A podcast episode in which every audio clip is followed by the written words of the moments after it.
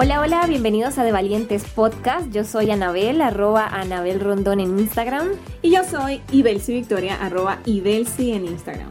Este es nuestro podcast semanal donde creamos episodios cortos de conocimiento dedicados a inspirarte a conectar con tu lado valiente, vivir una vida extraordinaria y ser la persona que estás destinada a ser. Comencemos.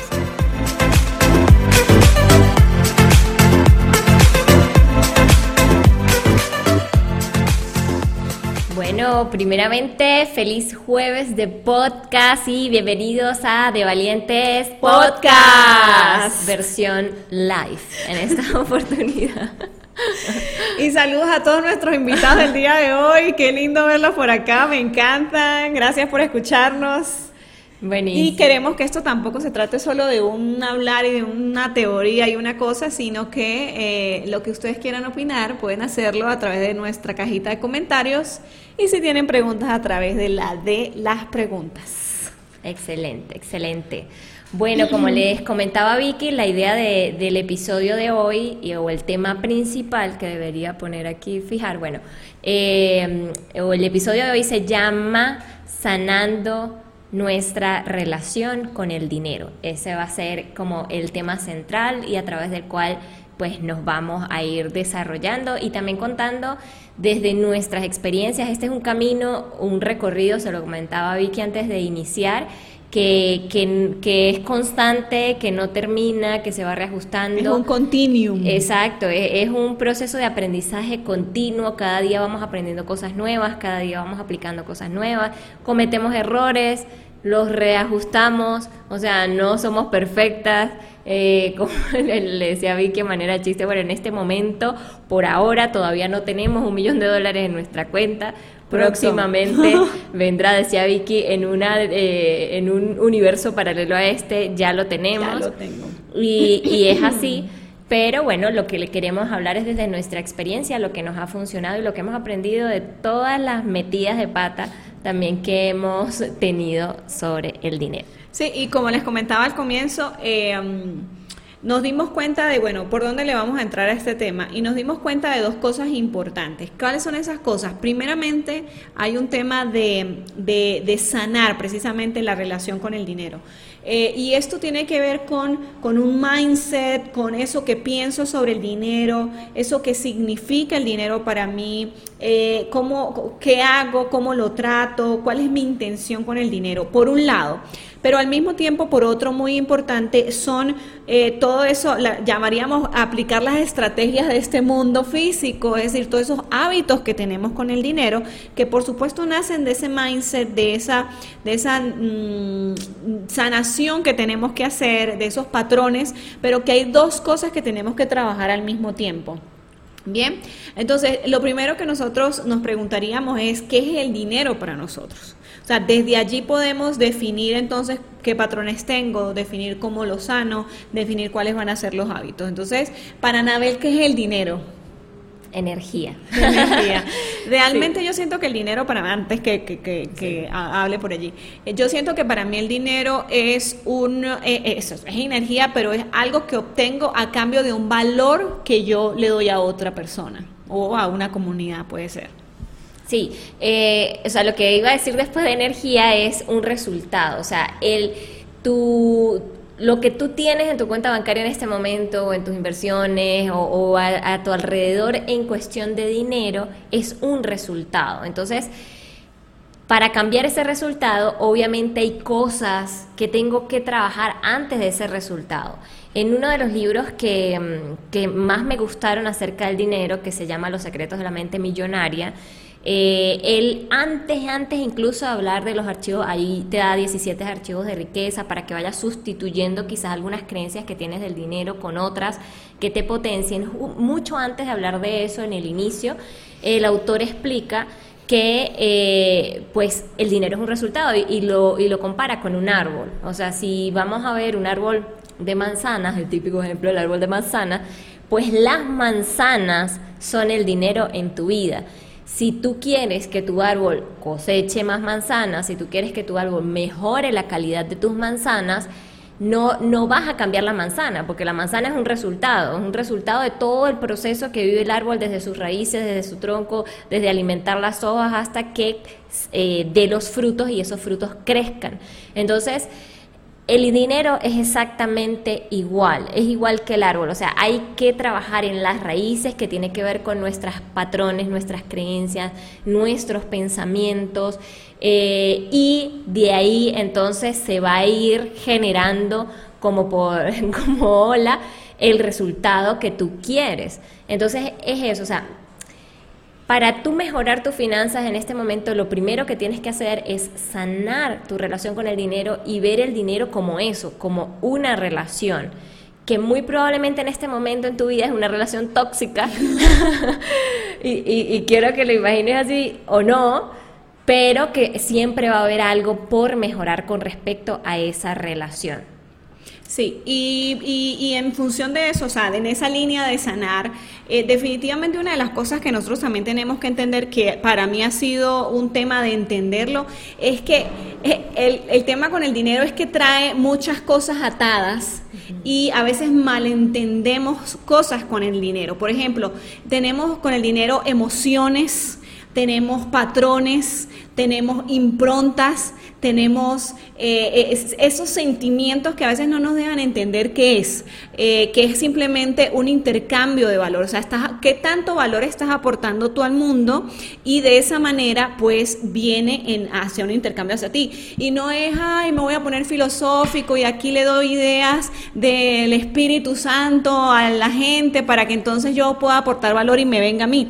Desde un simple servicio que das a una persona, desde una atención con amabilidad, desde un producto que estás dando a otro, este, desde cuando, por ejemplo, coaches como mi hermana, eh, una sesión de coaching eh, donde la persona queda realmente conectada. Es decir, todo ese tipo de cosas son intercambios de valor. Eh, cuando en algunos espacios de mi vida ha He sido el dinero un tema a evaluar, muchas veces la pregunta que yo me hago es cómo puedo aportar más valor a las personas, eh, cómo puedo entregar un mejor resultado, un mejor servicio, cómo puedo ayudar al otro de tal manera que evidentemente pues exista ese intercambio de valor. Entonces no estamos hablando de cosas filosóficas y vámonos a las nubes a pensar en no sé qué, se trata de que podamos entender exactamente qué podemos hacer en el día a día para poder mejorar nuestra relación con el dinero. Y otra cosa, no esperemos a, estar tocando a Dios por allá en los cielos para entender que vamos a, tener dinero. O sea, hay que trabajarlo. Es decir, es un paso a paso. Hay una acción que viene aquí en este mundo físico y material, pero también un trabajo, eh, eh, eso, de, estudio, de lectura, de, de entender qué es lo que me está pasando, por qué yo soy así. Eh, por ahí hay una, una, una, anécdota que quiero contar un poquitico más adelante de cómo Carlos, mi esposo, ve el dinero y cómo lo veía yo también y cómo dentro de nuestro matrimonio luego tuvimos que hacer ciertos reajustes porque la forma en la que veíamos el dinero los dos era diferente y eso nos tenía encontrados todo el tiempo, encontradísimos todo el tiempo.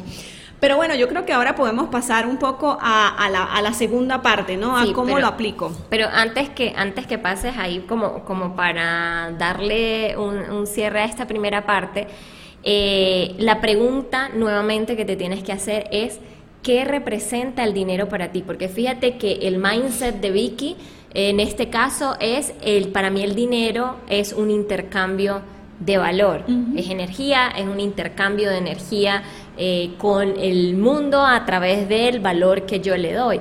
Pero ¿qué representa el dinero en este momento para ti? Porque el, el común denominador es que el dinero simplemente es un bien que poseo, que es mío. Y la realidad es que nosotros somos administradores de riqueza, administradores de dinero. No lo posees no te pertenece, es como tú administras esos bienes, ese intercambio de valor que viene a ti. O sea, cómo, eh, sí, cómo lo administras, porque entonces a veces el tema posesivo también a nivel de dinero hace que pues nosotros nos vayamos nos vayamos un poquito abajo. Entonces hay personas, incluso lo puedes para que puedas identificar un poquito los patrones que tienes con respecto al dinero, puedes ver eh, qué emoción te trae a ti incluso cuando pronuncias la palabra dinero. O sea, si, si dices en voz alta dinero, ¿qué emoción enseguida viene a ti? ¿Es alegría? ¿Es frustración? ¿Es, angustia? ¿Es angustia? ¿Es escasez? ¿Es abundancia? ¿Qué es? Bien, y mientras Anabel vaya a buscar rápidamente la batería de la computadora que se le está acabando, vamos a comenzar con eh, la parte que nosotros también queremos aportarle a ustedes y es, eh, eh, ¿qué hago? ¿Cuáles son esos hábitos? ¿Cuál es el primer paso para yo sanar mi relación con el dinero? O sea, que, ah, muy bien, qué bonito suena el intercambio de valor, qué bonito suena cómo lo veo y la filosofía y tal, pero ¿qué hago? ¿Cuál es el primer paso? Miren, el primer paso yo creo que en muchas áreas de nuestra vida, pero en el dinero también se ve es fase 1, saber, por favor, dónde estamos parados. ¿ok? Hacer lo que hablábamos esta mañana, Anabel y yo, una auditoría financiera personal. Es decir, ¿dónde estoy parado? Eh, eh, eh, pues, a ver. ¿Quieres que le cuente lo que yo te conté? Cuéntelo, por favor. Mientras organizas tus ideas. Yo le comentaba a Vicky que yo en el 2019 me dije a mí misma, o sea, Anabel, vamos, o sea, no nos caigamos a no cuentos. nos caigamos a, cuentos, a paja, mentiras aquí. O sea, en este momento estoy en quiebra. He tomado unas decisiones financieras en el 2018 que me han llevado a la quiebra. Punto y se acabó, como le decía Vicky, desde el amor. Yo soy partidaria de que las palabras son energía y que muchas veces tenemos que cuidar lo que nos decimos y todo esto, pero una cosa es cuidar lo que nos decimos y otra cosa es querer tapar una realidad. Y mi realidad en ese momento, que tenía meses sin aceptar, y eso me estaba haciendo muchísimo daño, era el hecho de decir, Anabel está en quiebra, ya está. ¿Qué es estar en quiebra? Que estás en números rojos, estás en negativo, o sea, lo que está entrando no compensa lo que saliste, las decisiones financieras que tomaste. Entonces, el, el, ese paso para mí fue fundamental, o sea, dejar de tapar, dejar de, de aparentar hacia afuera algo que no es. O sea, ya está. Cometí un error, cuánta gente no se queda en números negativos y no como yo, que eran que si unos cienticos ahí de dólares. Hay gente que se queda en 50 mil dólares, 100 mil dólares, un millón de dólares negativos. O sea, dije, a ver, ya está, punto. En el momento que lo acepté yo para mí misma, sentí que me liberé como de 20 mil kilos de peso de, mi espalda y dije, ahora lo único que queda es construir. Lo importante es que yo no, ya estoy metida en un hueco, ¿sí? Porque estoy en números eh, rojos, pero lo importante, como dice uno de los libros de, finanzas, es que tires la pala, o sea, dejes de cavar. Dejes de cavar, ya. O sea, ya estás en el hueco, deja de cavar y deja de hundirte, tira la pala y desde ahí empieza a ver cómo puedes salir, cómo puedes construir. Sí, y cuando quiero, ¿iba a decir algo más, allí? No, o sea, no sé si vas a decir algo con respecto a esto, pero... Con respecto a esto, porque eh, ¿qué, ¿qué pasa aquí? Es clave lo que hizo Anita, lo que hizo Anabel fue desde la calma, desde la calma, desde la serenidad. Y, desde el amor. Desde el amor, desde la madurez también eh, entendió que tenía que saber dónde estaba parada. ¿Y cuáles son esos números? Bueno, en cualquier video de YouTube sobre finanzas eh, hay un tutorial de cómo hacer las cosas y de cómo hacer exacto, cuál es tu estatus financiero personal, ¿ok? Pero no vamos a caer en esos detalles. Pero lo que sí yo quiero decirles es que desde ese estado de calma y serenidad es que vamos a hacer el trabajo, ¿ok? No vamos a ir, ay, pero yo que por mi culpa, por mi culpa y por mi gran culpa. O sea, no se trata de culpas, no se trata de, de, latigazos, se trata de que como quiero construir un futuro que yo, cercano, mediano y a largo plazo, que yo deseo y que yo sé cuál es, pues vamos a definir cuáles son entonces esas acciones desde la tranquilidad y desde la calma entender en este proceso que nosotros somos los responsables del resultado, del resultado que estamos teniendo, nuevamente no desde la culpa, pero sí desde entender que somos los responsables, no las víctimas, y que como responsables pues también tengo, llamemos, toda la mm, capacidad para salir de allí y para construir aquello que sí, que sí vamos a construir. Entonces aquí es clave que dejemos la culpa a un lado. Cero Sí. culpa.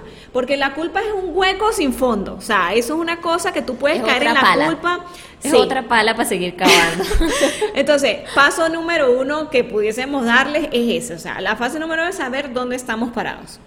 ¿Qué ibas a decir? Sino que en ese punto de saber dónde estamos parados es que luego, luego de que yo acepté esta realidad, me dije a mí misma, bueno, voy a hacer un avalúo de lo que yo tengo en mi vida y de lo que poseo y de lo que realmente a nivel financiero tengo. Así como cuando uno va al banco a pedir un crédito que te dicen tus activos, tus pasivos, tu patrimonio, no sé qué tal. Bueno, si alguien alguna vez ha pedido una tarjeta de crédito, ha llenado una planilla de estas en el banco, sabe qué le estoy hablando. Entonces, empecé y yo dije, bueno, voy a empezar a ver qué tengo. Bueno, tengo una laptop, tengo un teléfono, tengo eh, una cámara, tengo un iPad. ¿Qué, qué tengo? ¿Qué poseo? Tengo un terreno, tengo un carro, tengo una cosa. Y empecé a, a poner todos mis activos en orden. ¿Qué tengo? cuá- ¿Qué valor tiene hoy día en el mercado? ¿Y cuánto representa? Y por el otro lado, obviamente, de eso que debo, de eso que, que de esas malas decisiones endeudadas en las que me metí, eh, de las tarjetas de crédito, de todo eso que está por, por pagar. Incluso de todo eso que tengo en cuentas por cobrar, de préstamos que en algún momento le hice a algún amigo, a algún conocido y pues que simplemente nunca se los cobré porque ah, no le di mayor importancia y dije, bueno, ya me lo pagará algún día. No, todo eso lo metí en el avalúo. Y cuando sumé, resté, hice la, la cuestión y saqué mi patrimonio neto, me di cuenta que estaba en números positivos. Y eso para mí pues fue bastante interesante también. Entonces, Y alentador, Y además. alentador. Entonces ahí donde dice Vicky, bueno, mira, ¿dónde estás parado? Y yo dije, bueno, en este momento cambié ese, es, esa frase también de, bueno, estoy quebrada, para decirme, bueno, en este momento lo que no tengo es liquidez en mi vida, o sea, en mi vida financiera. Si yo decidiera vender todos mis activos, puedo pagar todos mis pasivos y quedar en números positivos y construir a través de eso. Entonces, ¿qué estrategia voy a usar en este momento bajo esta realidad que tengo para empezar a crecer financieramente? Y lo que yo les quiero mostrar acá es como en el, este ejemplo vi donde Anabel lo, está, lo estuvo viviendo y lo, seguimos, lo seguimos viviendo porque es un continuo como hablamos.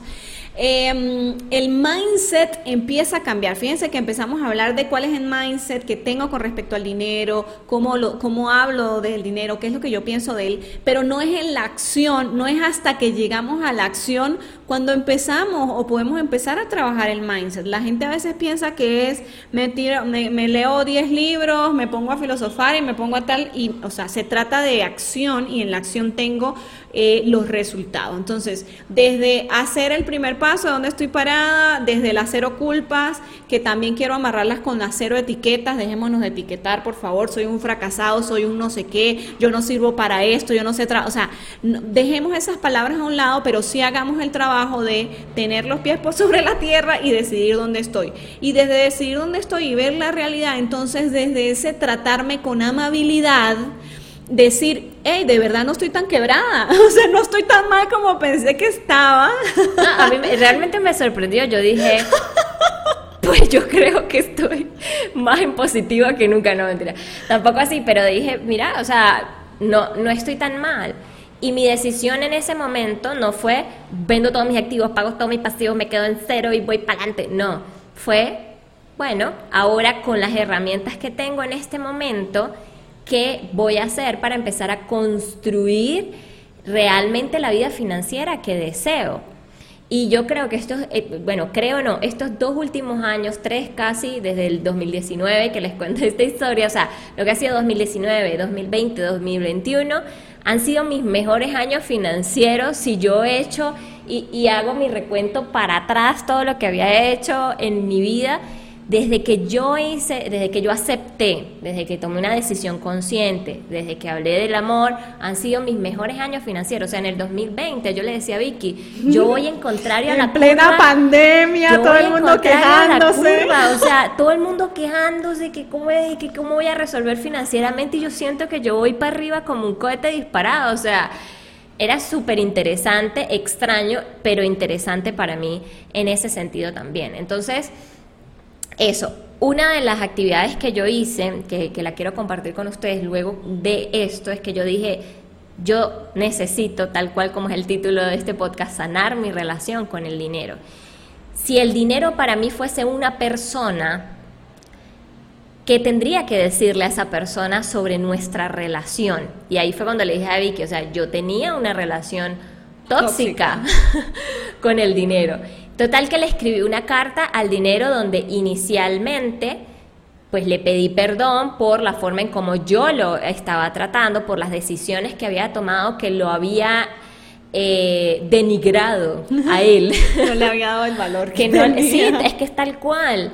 Yo le decía a Vicky, o sea, a mí se me vino mucho a la mente mientras escribía esa carta la, la frase esta que dice que cuida, cuida los centavos porque los millones se cuidan solos. O sea, yo era de las que de repente pagaba algo y eran 200, eh, tenía que recibir 200 pesos por decir algo de, de diferencia, de cambio, y yo, ah, no, dejé así deje así, deje así, o sea, regalándolo como que si fuese una...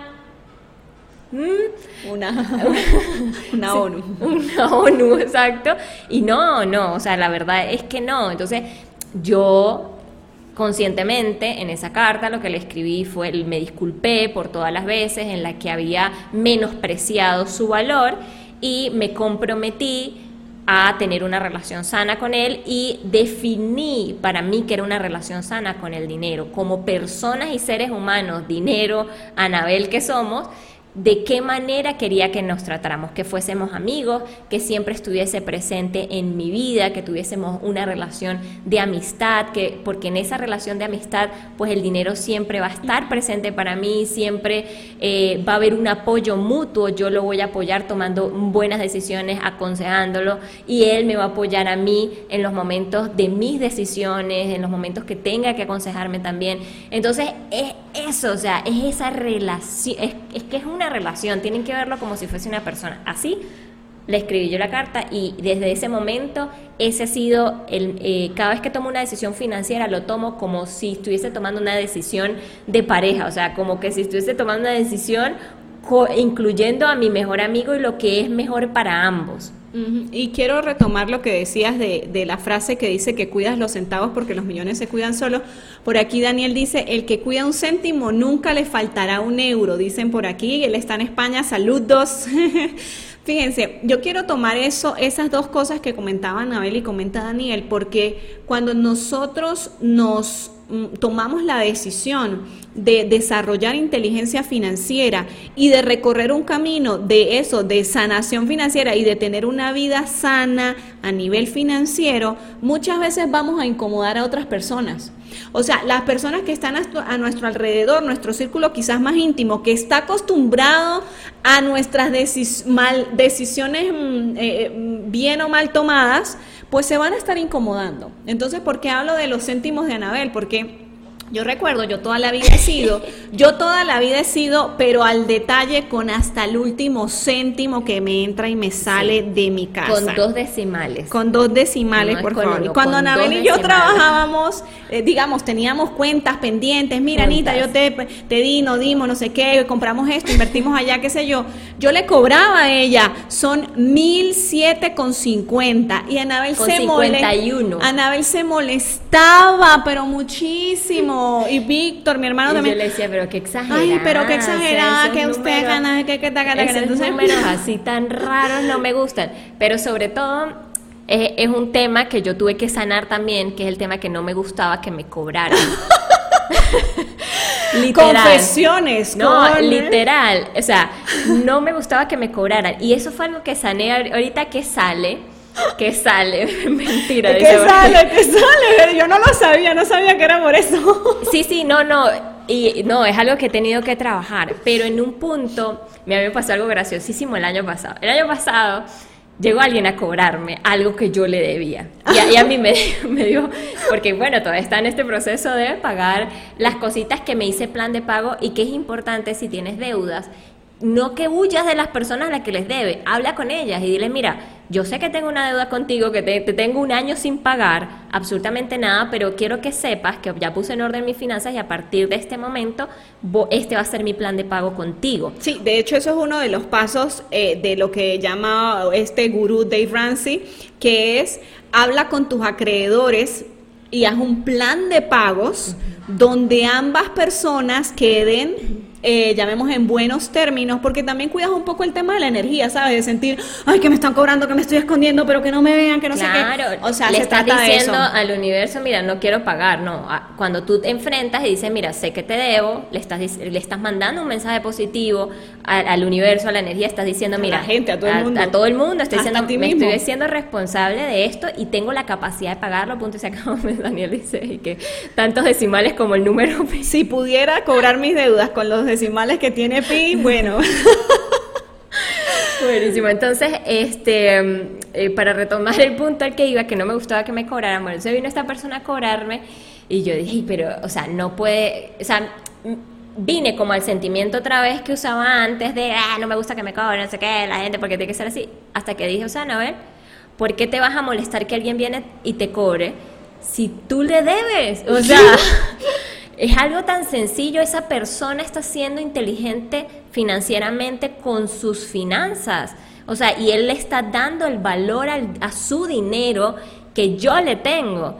Entonces, en ese momento yo dije, si esa persona me está cobrando a mí y le está dando, y aunque no necesite ese dinero, porque sabía que no lo necesitaba. usted no sabía, usted pretendía. Yo asumía. asumía que no lo necesitaba eh, yo dije, él sí le está dando la importancia a su dinero. Entonces me di cuenta que mi molestia era que esa persona sí le estaba dando importancia a su dinero y yo no. Le estaba mostrando algo y me estaba haciendo un, espejo para mí.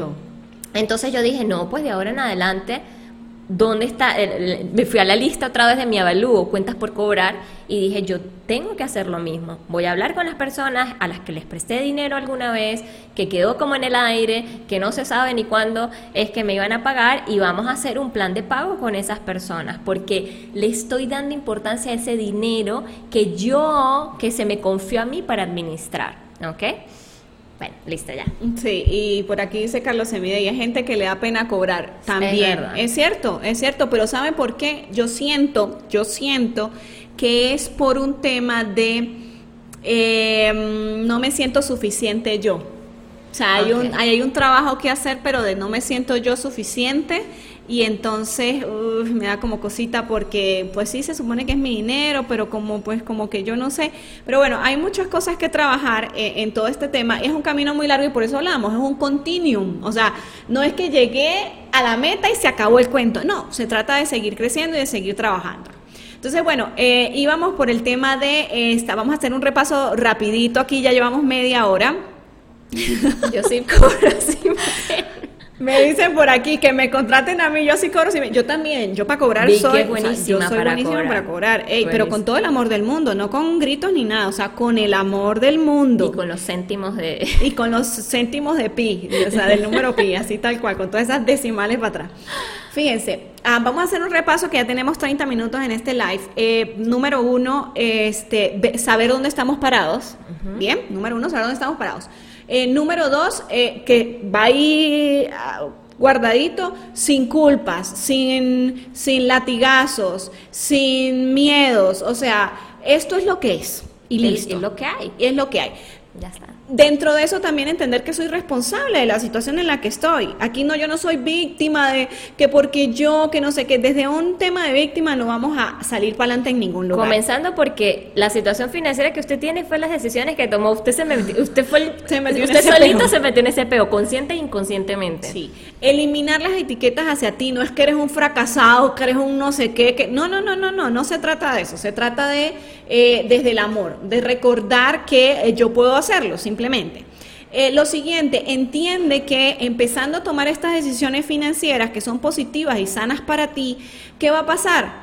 que van a haber muchas personas que se van a incomodar con eso y está bien, no hay problema. Tú sabes cuáles son los pasos que estás dando, hacia dónde los vas a dar y lo que tienes que hacer es reorganizar tus prioridades, ¿ok?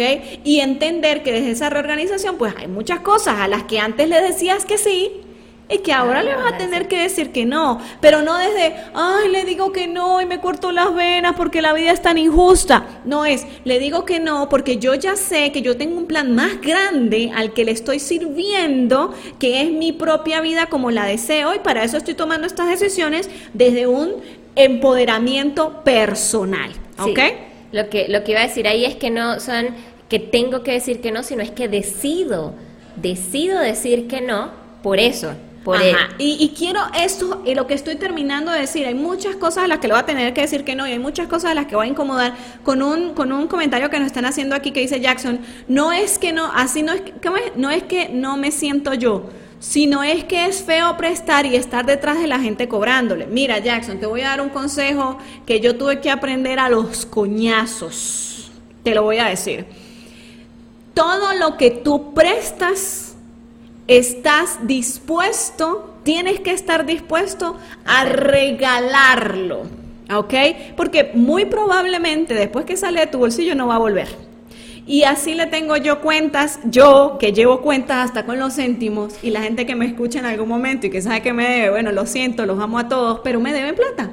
Entonces, ellos saben que están en esa lista, pero yo me, o sea, yo cobro, ¿sí? Pero yo entiendo que cuando yo presté el dinero, yo asumí un riesgo de que posiblemente ese dinero no iba a volver a mí por un tema de salud mental. ¿Ok?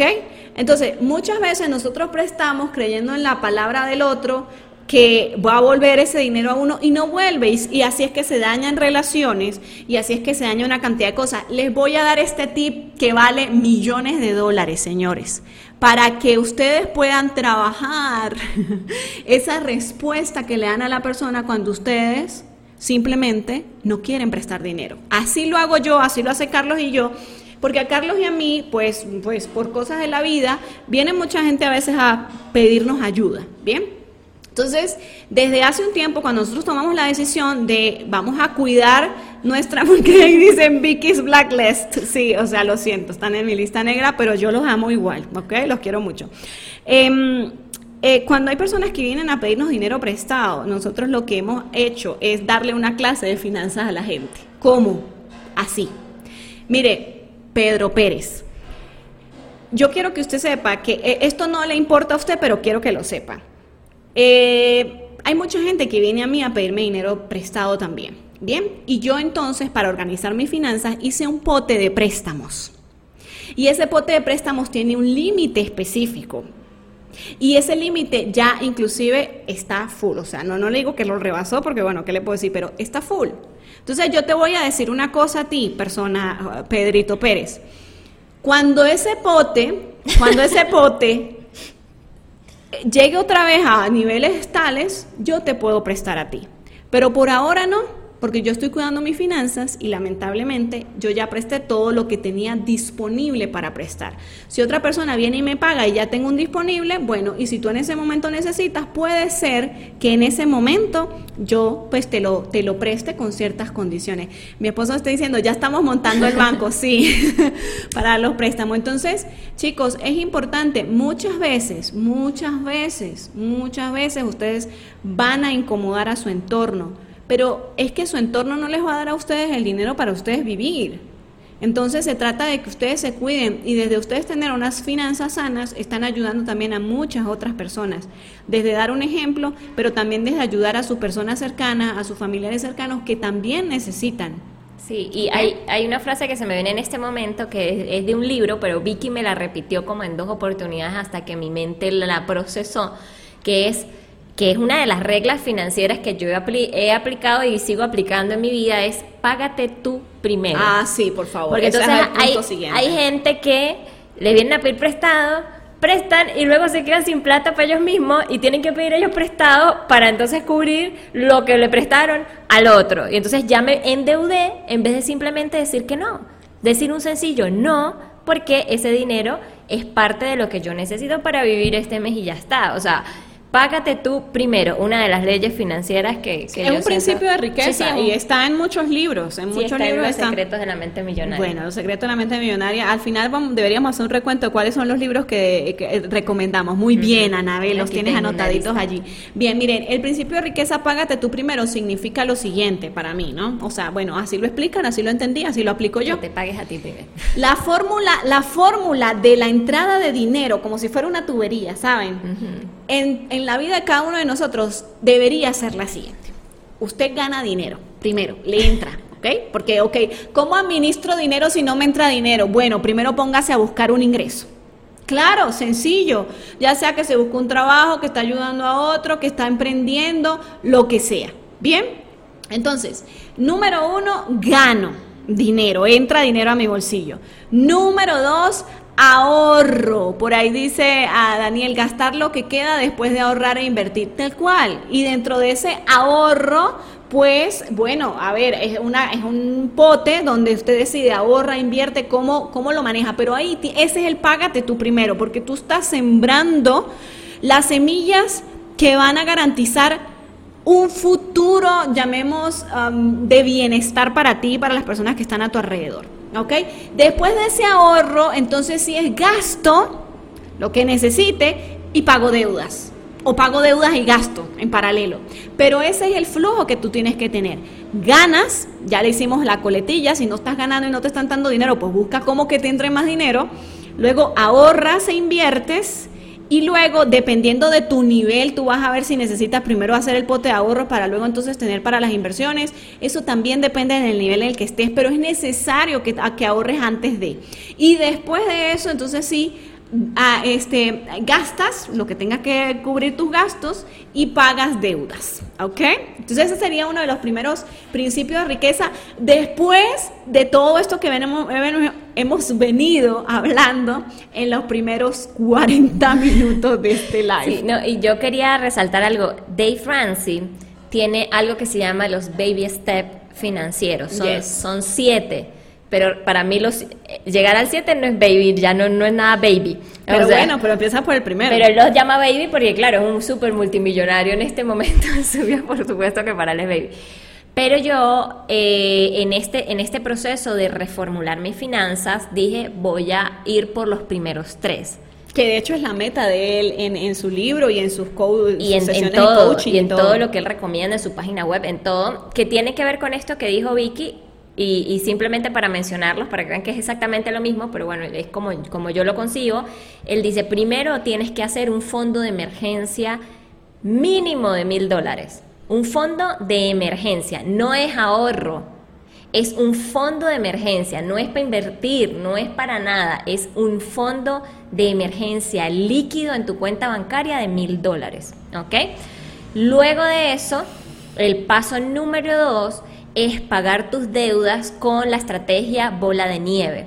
Es decir, hace unas listas de tus deudas, ver, ves los montos de esas deudas, agarra las más chiquiticas y empiezas a pagar de la más chiquitica a la más alta. O sea, y vas saliendo, porque él decía... Ahí es cuando lo que conversábamos hace unos minutos atrás, eh, siéntate con tus acreedores, con las personas a las que les debe y, y habla con ellos claramente y les dices, mira, te voy a pagar así, así, asado. Exacto, porque él decía, eh, es importante que tengan en cuenta que a nivel psicológico no es lo mismo decidir pagar una deuda que parece un elefante y que usted le va acumulando todos los meses y esa vaina no baja, a que usted salga de una deuda pequeñita y que, al, y que de 10 personas que le debías dinero, ahora le debes solo a una, porque ya saliste de los otros más rápido. Sí es importante el tema de tomar los préstamos que tienen intereses, deberían en teoría pagarse primero, pero en este caso él por muchas razones recomienda comenzar por las deudas más más pequeñitas. Pues son los primeros son los primeros sabores a victoria, las victorias pequeñas. eso era lo que iba a decir, eso va a incrementar tu autoestima financiero y tu, autoimagen. autoimagen y tu capacidad y creencia para el pago de tus deudas. Quiero hacer una un espacio ahí un paréntesis. En una en una vez una una sesión de coaching que recibí a nivel financiero también esta persona me recomendaba que en muchos casos a veces también hay que tomar en cuenta no solo el tema de intereses o no solo las más pequeñas, pero también las que tienen más carga emocional. o sea, las que le pesan a uno la vida, que así sea un dólar de deuda que usted tiene, pero es que esa energía negativa que le ha enviado, esa que le está cobrando, o sea, usted no puede con eso. Entonces, también toma en cuenta eso, cuáles son las primeras en las que quizás tú también quieres salir. Entonces, es como una, como una armonía perdón, una armonía, un equilibrio en, eso que estamos buscando. Exacto. Y el tercer paso es que tú puedas construir de tres a seis meses de estilo de vida de riqueza. ¿Qué es eso? Que tú puedas acumular. Y, fíjate que todavía ni siquiera te estoy hablando ni de ahorro, ni de pote, ni de inversión, que puedas acumular lo que tu presupuesto mensual, no sé, lo que sea, mil dólares, dos mil dólares, tres mil, lo que sea para ti, que tú puedas acumular seis meses, de tres a seis meses de vida en ese sentido. Es decir, que si pasa algo hoy, tú te quedaste sin fuente de ingreso. Una, una, un segundo... Sí, tú tengas cómo vivir durante los próximos tres a seis meses mientras resuelves una nueva fuente de ingreso o qué sé yo. Entonces, estos tres pasos son los tres primeros baby steps de Dave Ramsey y a mí, o sea, para mí lo valieron todo en esa reconstrucción financiera, lo que están viendo en el episodio del principio. O sea, yo llegué a los mil dólares de, de, ahorro, de ahorro del fondo financiero, pero luego lo que hice fue fraccionar el paso 2 con el paso 3. Yo dije, voy a pagarme a mí primero y voy a primero a ahorrar tres meses de estilo de vida para mí y a partir del mes 3 empiezo a pagar la deuda con el, fondo, la estrategia bola de nieve y luego entonces continúo con los otros tres meses. Porque para mí era muy importante y me daba mucha tranquilidad tener en mi cuenta bancaria tres meses de vida allí. Sí, por si pasa algo, tienes como vivir tres meses mientras resuelves, pues. Exacto. De alguna forma. Karina pregunta, cuando hablas de deuda no es no es lo que tienes mes a ¿cierto? O sea, tú tienes tus, tú primero tienes tus ingresos, luego tus ahorros y luego empiezas a hacer tus pagos de tu vida. O sea, para tú vivir necesitas eh, pagar el alquiler, pagar la comida, pagar los servicios, pagar todo eso, allí empiezas a pagarlo. Y también dentro de todo ese presupuesto que haces, puedes tener una partida de pago de deudas que sea lo que tú mensualmente lo que tú designes hacer ese pago de deudas. Y allí, ¿cómo hago y a quién le pago primero? Es la estrategia de bola nieve que está hablando Anabel, que las ordenamos de lo que más se debe a lo que menos se debe. Empezamos por lo que las menos fracciones para tener tus primeras victorias y aumentar tu eh, eh, autoimagen financiera. ¿Ok? Ok, y eh, otra cosa que también les queríamos comentar, que todo, o sea, que, que es una regla de oro, pero no lo hemos hablado entre todo lo que hemos dicho, es que tú, por supuesto, tienes que llevar, en el momento en el que empiezas a pagar tus gastos, tú tienes que llevar tus registros, tú tienes que llevar tus registros de tus gastos de manera mensual. ¿Por qué razón? Porque llevar los registros de tus gastos te van a permitir entender a dónde se está yendo tu dinero y van a, te van a permitir descubrir esos gastos hormiga que a veces no sabes para dónde se te fue el dinero. Bueno, tienes que saber a dónde se va tu dinero para tener una buena relación con él y tú ser el que le dices a dónde va. Y decirle a dónde va, entonces vendría con otra, otra segundo paso entre este pago de, de deudas y de, y de vida y de gastos de vida, que es que tengas un presupuesto. Sí, y, ahí lo que hace, perdón, es que si no se me olvida, como decía Vicky, bueno, las finanzas es esa gran tubería de agua que fluye hacia nosotros, pues hay un montón de grifos que a veces tenemos abiertos y no sabemos.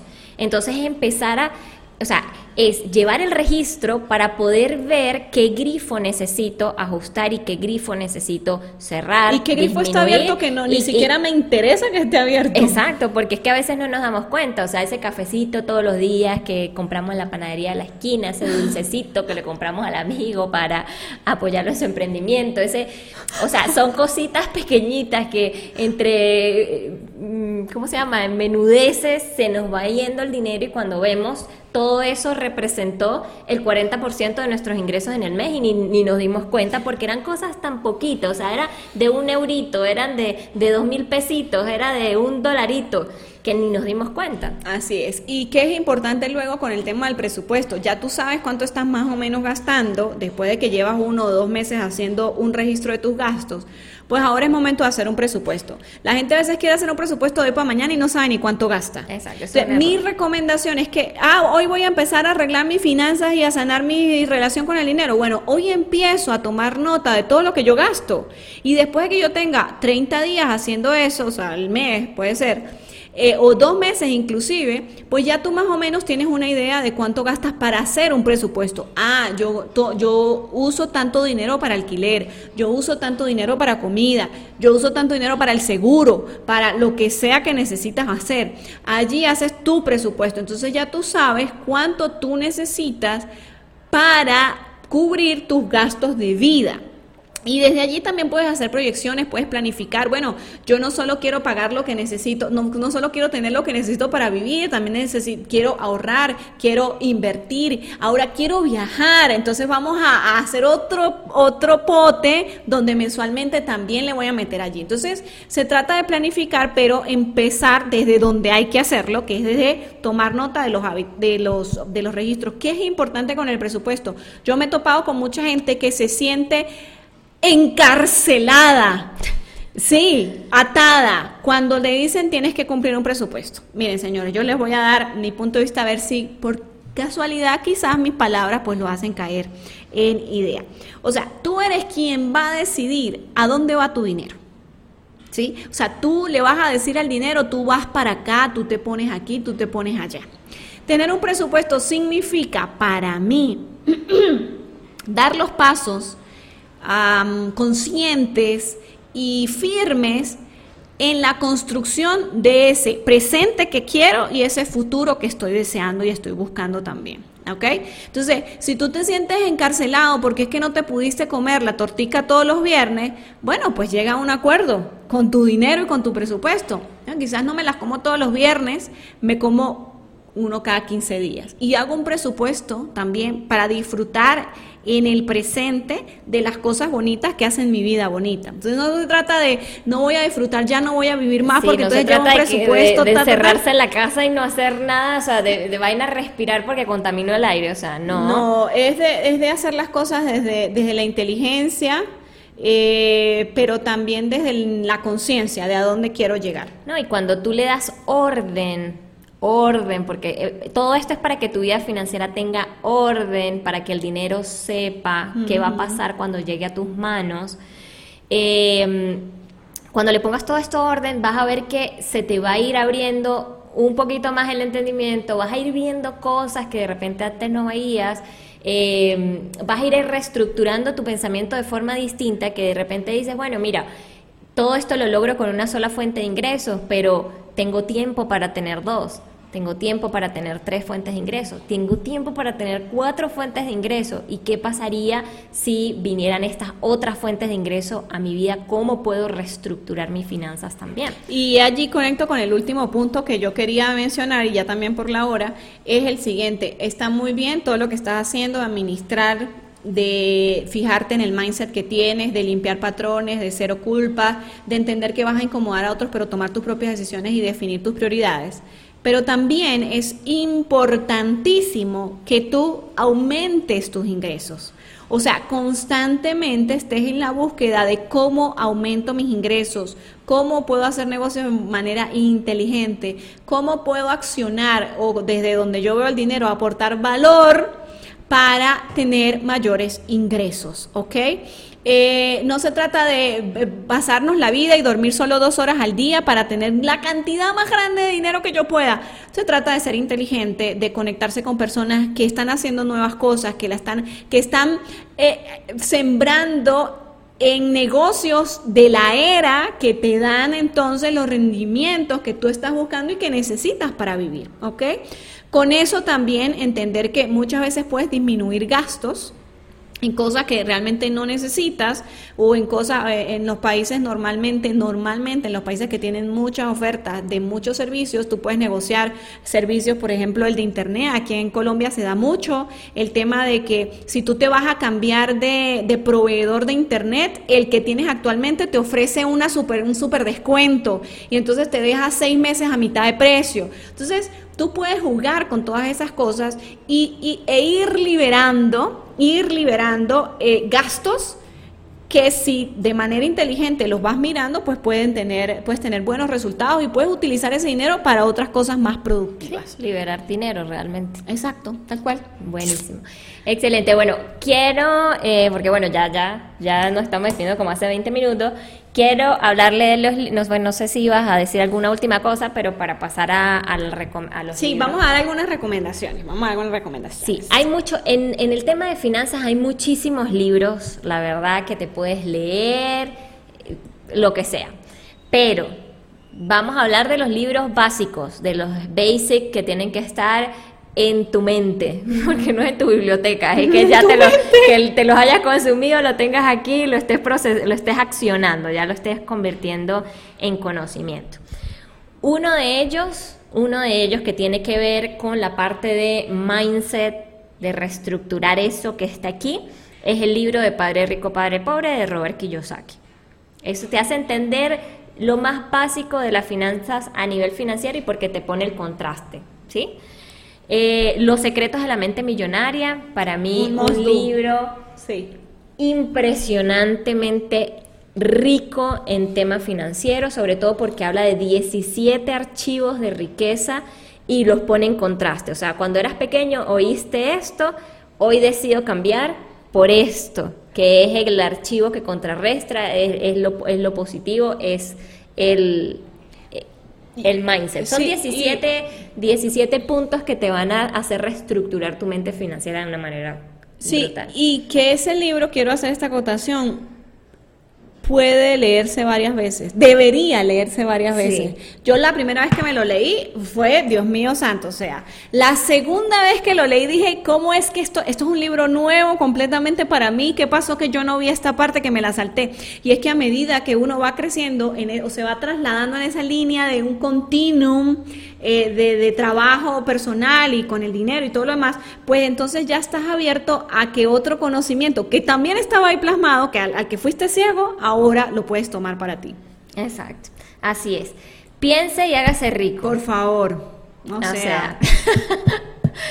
increíble, ese libro es espectacular. Es un poquito más denso porque eh, denso en el sentido de que tienes que tener la mente bien abierta para poder procesar información. De repente se va como a un nivel... Pero no, pero está bien, lo puedes leer y lo puedes leer después otro, otro Hay uno muy bueno que se llama El hombre más rico de Babilonia.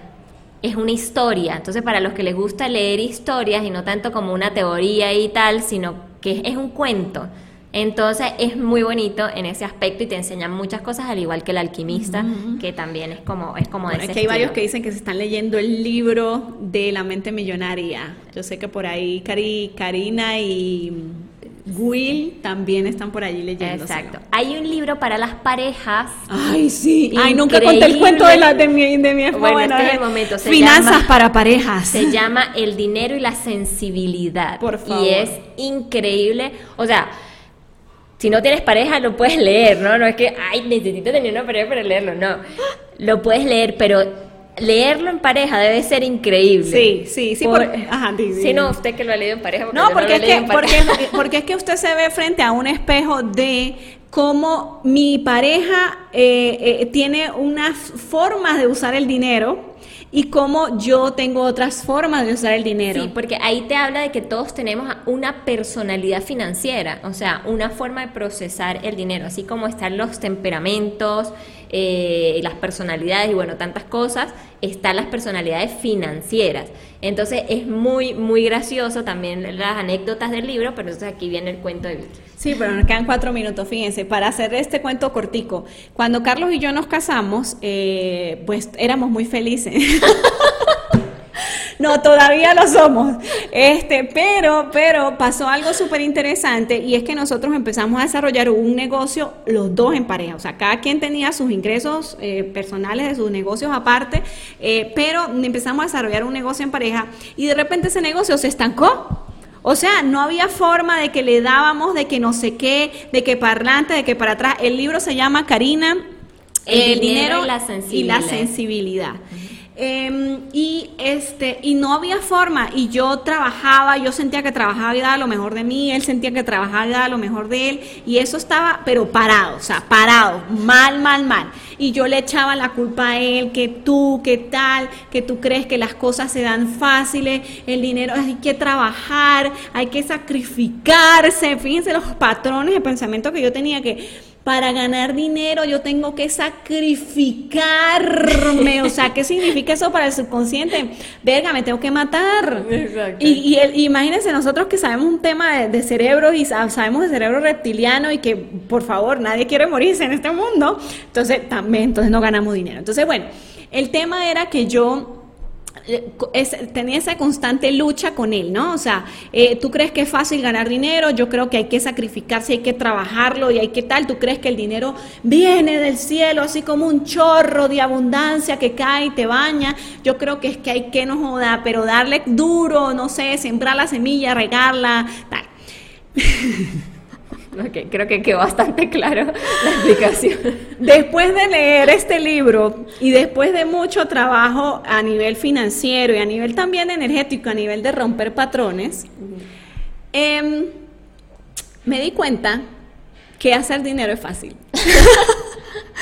y que no estaba entrando dinero a nosotros y a nuestros bolsillos precisamente porque estábamos teniendo energías encontradas. O sea, no estábamos fluyendo, estábamos chocando. Éramos así todo el tiempo, no, y el sí, yo no, y tal. Cuando yo me dejé fluir, no, esto no quiere decir que me tiré a una cama a rascarme el ombligo, no. Disculpen lo gráfico de la imagen, pero sí, se hace un trabajo, pero se hace desde un, desde un sentir de tranquilidad y de confianza, porque estás haciendo lo que corresponde y entonces el dinero va a llegar. Así era que mi esposo quería transmitírmelo a mí, yo no lo entendía. Entonces ya empezó todo a fluir. Entonces, ¿de qué se trata todo esto? Que no solo tenemos que sanar nosotros de manera personal, sino que también hay que hacer un trabajo cuando tú compartes finanzas con otra persona. Imagínense un socio por amor a Cristo o un esposo. Entonces es importante que pues hagamos ese trabajo y nos dediquemos también a eh, eh, leer cuando corresponde y aprender. Sí, hay dos libros más que te quiero recomendar, que es La conspiración de los ricos. Ese libro a mí me pareció impresionante, es un libro brutal. Eh, ese es de Robert Kiyosaki también. Y está uno que se llama Las, las 10 leyes irrefutables de la prosperidad económica, creo que se llama así. Igualmente le podemos dejar en, en el Instagram un carrete donde aparezcan ¿Ese es de la tapa negra es uno de tapa negra. Entonces son las 10 leyes irrefutables para la construcción y destrucción financiera. Algo así, algo así. Muy bonito, que empieza además con el agradecimiento, es la base. Y ahí es, la donde dice que tú eres un administrador, o sea, en este mundo tú viniste a administrar, tú no viniste a poseer nada. Entonces, este, eso. Entonces, bueno, ya nos estamos quedando hasta sin base. Nos estamos quedando sin pila y sin tiempo, pero me encanta que hayan estado por acá. Realmente, este, sí, vamos a tomar esa idea, eh, chamo profe este, y vamos a hacer un post con los libros que estamos recomendando. Claro que sí. Gracias por la idea también.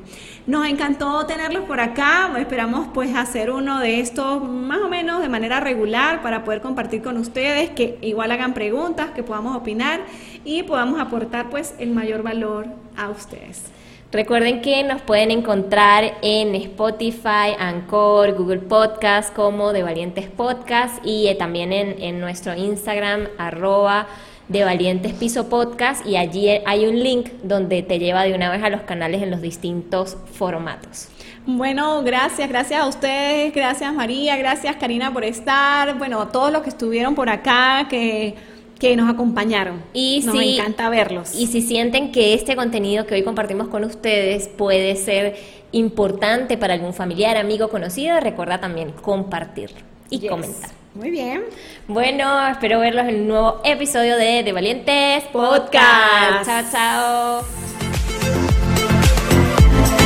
chao.